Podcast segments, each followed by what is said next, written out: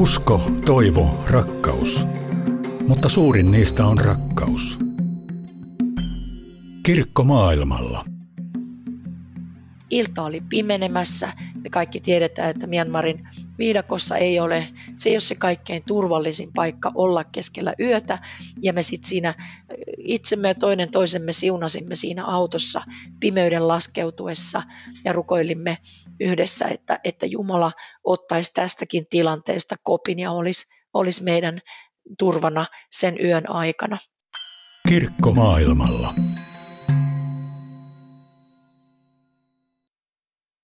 Tervetuloa kuuntelemaan Suomen lähetysseuran Kirkkomaailmalla ohjelmaa. Minä olen Tarmo Ylhövuori. Äsken kuultiin lähetysseuran asiantuntijan Katri Härkösen kokemuksia Myönmarin viidakosta. Myönmarin lisäksi tässä ohjelmassa matkataan Botswanaan, Tansaniaan ja Israeliin. Katri, kerroit tuossa alussa, että Myönmarin viidakossa laitoit kädet ristiin. Miten rukous on tullut sulle elämään? Mä muistan ihan kyllä lapsuudestakin iltarukoukset, että niitä kyllä rukoiltiin, mutta kyllä mä ajattelen, että se on tässä elämänmatkan varrella ja erityisesti lähetystyöntekijänä, niin se on tullut kyllä hyvin tärkeäksi. Et jotenkin Mulla on ihan siis omiakin kokemuksia, hyvin hyvin vahvoja kokemuksia siitä, että, että, että on, on ihan joku fyysinen tilanne, jolloin tuntuu niin kuin, että on umpikujassa, että tämä ei, tämä ei niin kuin ratkea tämä tilanne, tai ainahan tilanne jollakin tavalla ratkeaa, mutta tämä ei nyt ratkea kovinkaan pian, vaikka sen pitäisi ratketa, tai sitten, että näköpiirissä on vaan niin kuin jotenkin huonoja ratkaisuja niin kuin itseni kannalta tai oman perheeni kannalta tai oman kirkkoni kannalta. Mutta sitten kun on rukoillut yksin tai yhdessä muiden ihmisten kanssa, niin ihmeitä onkin alkanut tapahtua. Et tuleekin sellaisia rukousvastauksia, että, että jotenkin, että kukaan meistä ei olisi voinut arvata, että tämä asia ratkee näin. Et meillä on ollut omat mielipiteemme ja ajatuksemme, kuinka tämä pitäisi ratkaista, mutta sitten yhtäkkiä rukous onkin avannut jonkun semmoisen uudenlaisen ajattelutavan. Ja mä ajattelin, että tämä on aika hieno tapa, miten Jumala toimii, että hän ei vastaa meille silleen, aina välttämättä silleen, kun me ollaan itse ajateltu, vaan hänellä on niin kuin joku ihan toinen ajatus, minkä hän meille avaa. Onko sulla jotain esimerkkiä tämmöistä tilanteesta? No on varmaan paljonkin ajatuksia, tai näitä tilanteita on siis useampiakin. Mutta ehkä mä voisin kertoa tai ehkä mä otan siis esimerkkinä, mulle oli hyvin koskettavaa kerran, kun mä oon ollut Jerusalemin reissulla ja, ja tota, ihan siis turistireissulla, tosin seurakunnan matkalla, ja opas sanoi, että jos koskee länsimuuriin, itkumuuriin, ihan siis fyysisesti koskee siihen ja rukoilee jotain tiettyä asiaa, niin se tapahtuu. Ja mä ajattelin silloin, että no onpa erikoista, että, että, niin kuin, että, että ajatellaan, että joku paikka voi olla niin kuin semmoinen fyysinen paikka, jossa Jumala on niin vahvasti läsnä, että, että se asia tapahtuu, mitä rukoilee. Ja Tästä on jo siis useampia vuosia aikaa. Elettiin 2000-luvun alkua ja mun, mulla ja mun perheellä oli ollut siis silloin suuri haave päästä lähetystyöhön. Ja siinä oli pieniä kiemuroita matkassa sitten. Ja mä muistan, kun mä koskin siihen länsimuuriin, siihen itkumuuriin Jerusalemissa ja rukoilin, että, että Jumala, että, että anna sen meidän oman toiveen tapahtua sen, että me päästäisiin lähtemään lähetystyöhön. Ja kun mä palasin takaisin Suomeen, niin jotenkin asiat lähti rullaamaan. Ja ja tässä sitä nyt ollaan 20 vuoden päästä ja lähetystyötä on kaikki nämä vuodet tehty.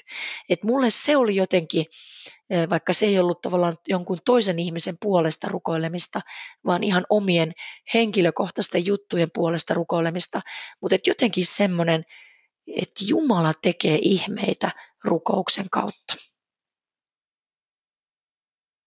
No sä päädyit silloin töihin Botswanaan ja, ja sitten Tansanian. Kerro, kerro niistä vuosista.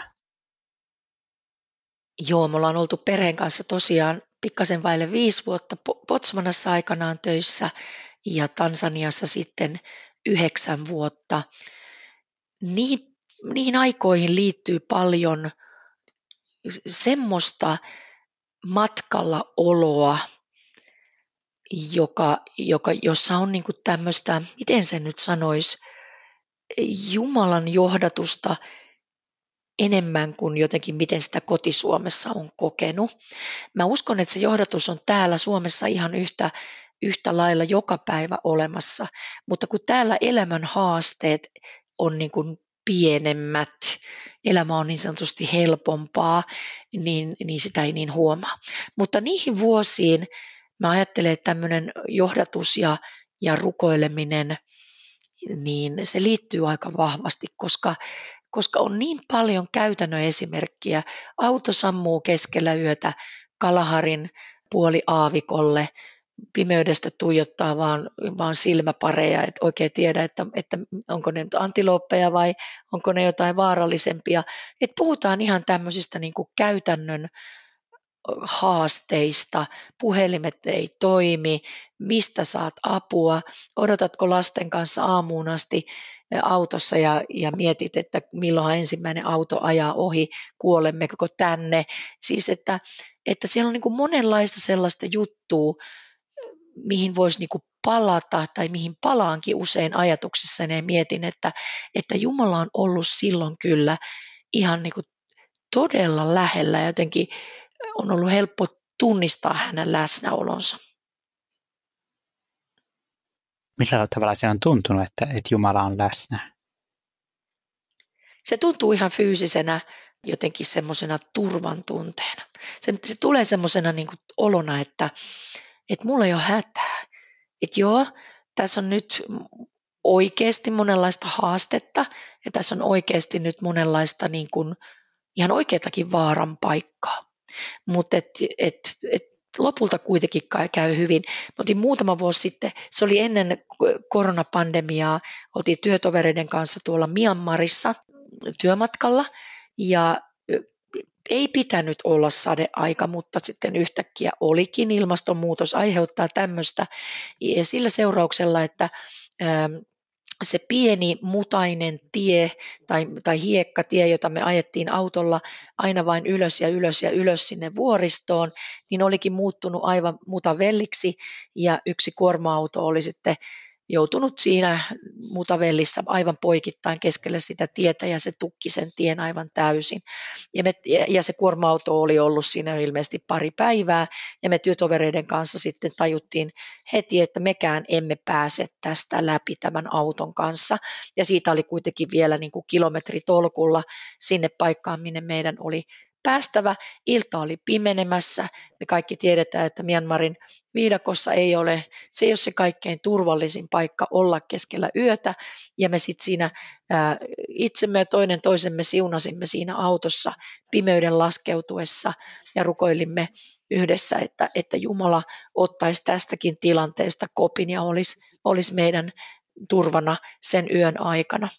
Ja kuinka ollakaan siinä ei kauan aikaa mennyt, kun alkoi näkyä sieltä, sieltä viidakon kätköistä alkoi näkyä valoja. Ja meidän kumppaniorganisaatiosta, sieltä siis jonne meidän piti mennä, niin oli tullut ihmisiä pienillä moottoripyörillä meitä auttamaan. Ja, ja tota noin, he vaan sanovat, että, että he saivat kuulla jotakin ihmeellistä kautta, että, että me ollaan täällä jumissa. Ja, ja he ajattelivat, että he eivät voi millään millään niin kuin, ottaa sitä riskiä, että me ollaan koko yö siinä autossa, että se riski on niin suuri, niin he päätti nyt tulla meidät sitten hakemaan moottoripyörillä tai semmoisilla pienillä skoottereilla ja kaikki meidän tavarat. Ja mä ajattelin, että se oli jo itsessään semmoinen niin kuin mieletön Jumalan ihme, että Jumala voi toimia niin kuin ihan tämmöisinä käytännön, käytännön jutuissa. Millaisissa tilanteissa sä rukoilet? Mä rukoilen aika paljon toisten ihmisten puolesta.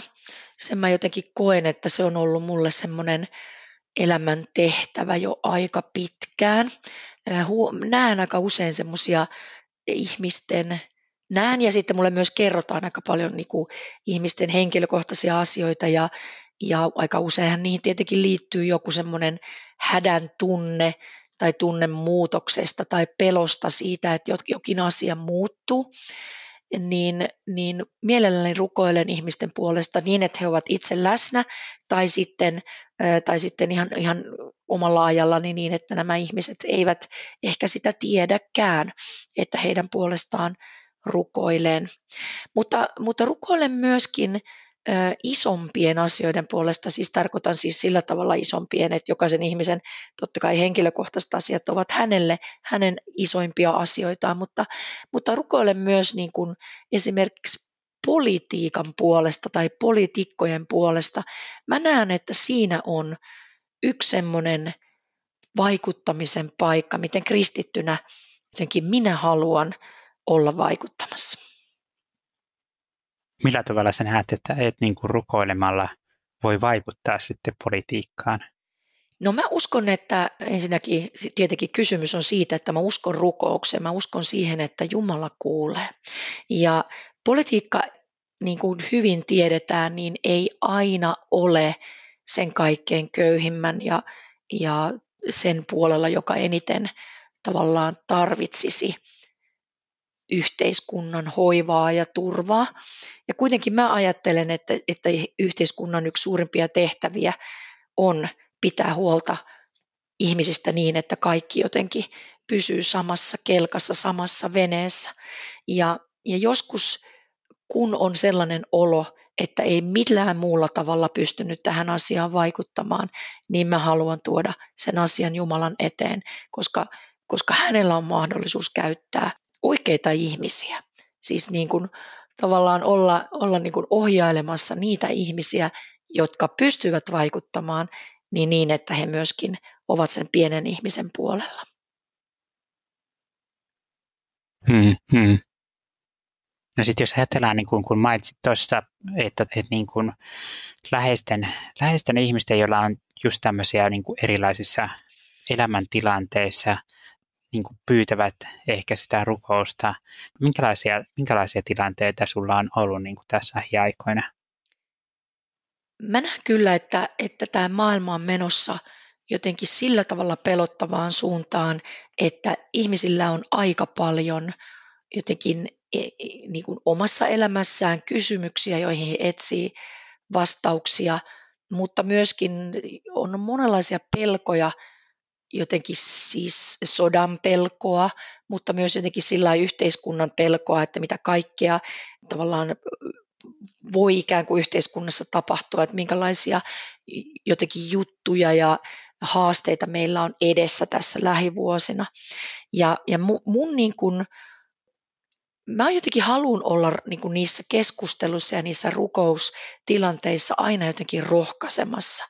Että itse jotenkin näen sen rohkaisemisen voiman ja, ja jotenkin semmoisen armon, mikä siinä ihminen saa, kun hän kuulee rohkaisemisen sanat. Se on ehkä se sen mun rukouksen tulokulma, että se ihminen jotenkin saisi itse virta, uutta virtaa ja jotain semmoista uutta toivon näkyä, koska monta kertaa me pystytään myös omassa elämässä itse vaikuttamaan omiin ratkaisuihin ja, ja monenlaisiin ongelmiin hakemalla apua esimerkiksi, mutta että usein se on niin, että jotenkin halvaannutaan, jään jo, hautaudun jotenkin semmoisen kuorman alle, kun sitä vaan sitä kun elämän kuormaa on niin hirveän paljon. Mutta sitten kun toinen ihminen pystyy rohkaisemaan sanoillaan tai rukouksellaan siinä lähellä, niin jotenkin aukeaa ihan toisenlainen maailma. Että tämmöisiä, tämmöisiä tilanteita mulla on ollut nyt ihan sanotaan viime aikoina niin aika monen ihmisen kanssa. Kiitos Katri Härkönen, että olit vieraana Kirkkomaailmalla ohjelmassa.